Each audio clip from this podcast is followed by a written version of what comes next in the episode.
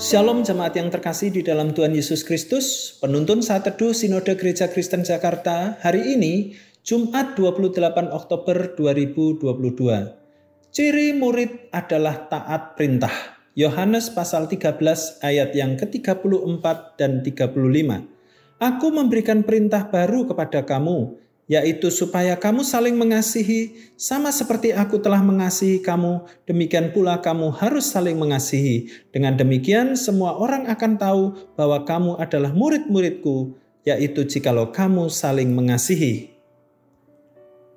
Rambu lalu lintas dibuat untuk ditaati oleh seluruh pengguna jalan agar tetap selamat. Namun ketika peraturan tersebut dilanggar, ada konsekuensi dari hukuman pidana hingga kematian yang harus dihadapi. Nas hari ini berbicara tentang ciri utama seorang murid Kristus yaitu ketaatannya untuk menjadi sama seperti Kristus dengan saling mengasihi.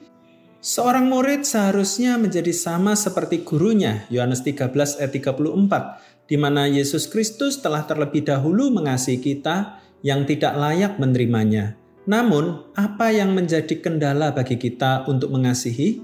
Kendala terbesar seseorang untuk mengasihi adalah menolak untuk menyangkal diri, Lukas 14 ayat 33, dan tidak menghidupi firman Tuhan, Yohanes 8 ayat yang ke-31.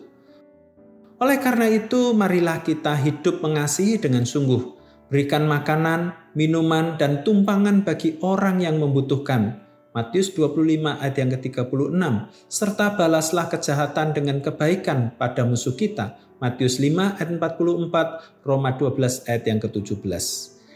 Nilai dari sebuah ketaatan dilihat dari perbuatan yang nyata. Selamat beraktivitas, tetap semangat, Tuhan Yesus memberkati.